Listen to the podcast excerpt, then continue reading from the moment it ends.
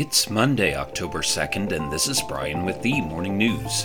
Give us five minutes and we'll give you the headlines you need to know to be in the know. The roof of a church collapsed in northern Mexico during Mass on Sunday, killing at least nine people and injuring around 50 authorities said as searchers probed in the wreckage late into the night looking for survivors and other victims. Approximately 30 parishioners were believed to have been trapped in the rubble when the roof caved in, officials said.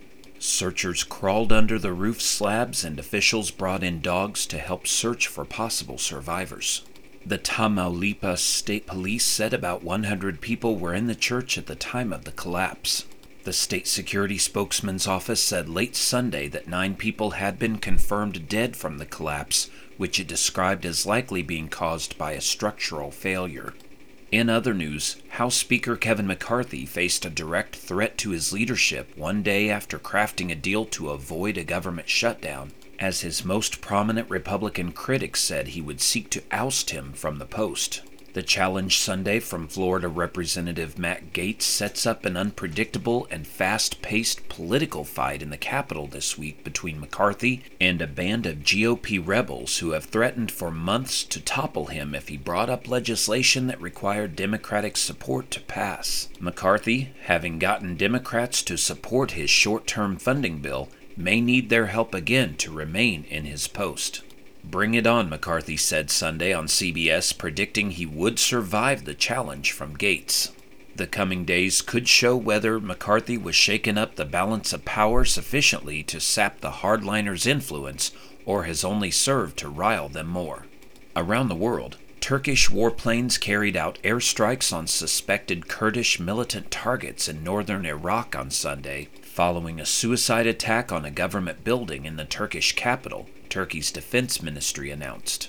Some 20 targets of the Kurdistan Workers' Party, or PKK, were destroyed in the latest aerial operations, according to the Ministry of Defense, adding that a large number of PKK operatives were neutralized in the strikes. Earlier on Sunday, a suicide bomber detonated an explosive device near an entrance of the Interior Ministry, wounding two police officers. A second assailant was killed in a shootout with police.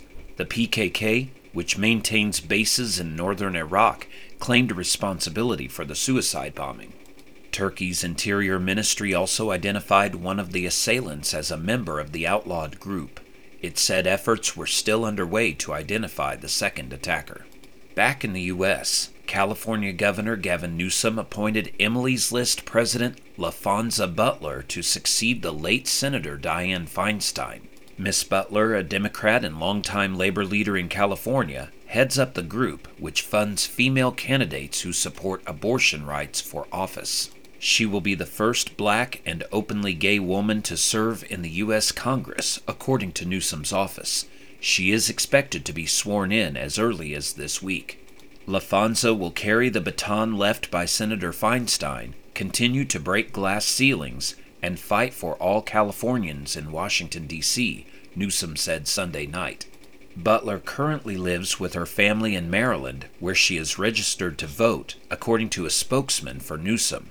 She owns a home in California and will re register to vote there, he said. And Jimmy Carter has always been a man of discipline and habit, but the former president broke routine Sunday, putting off his practice of quietly watching church services online to instead celebrate his 99th birthday with his wife Rosalynn and their children, grandchildren, and great grandchildren in Plains. The gathering took place in the same one story structure where the Carters lived before he was first elected to the Georgia Senate in 1962. As tributes poured in from around the world, it was an opportunity for Carter's family to honor his personal legacy. The remarkable piece to me, and I think to my family, is that while my grandparents have accomplished so much, they have really remained the same sort of South Georgia couple that lives in a 600 person village where they were born, said grandson Jason Carter. Now you know, and you're ready to go with the morning news. Share this with a friend and subscribe to us wherever you listen to your favorite podcast. You can also sign up for our newsletter at themorningnews.com. Thank you for listening.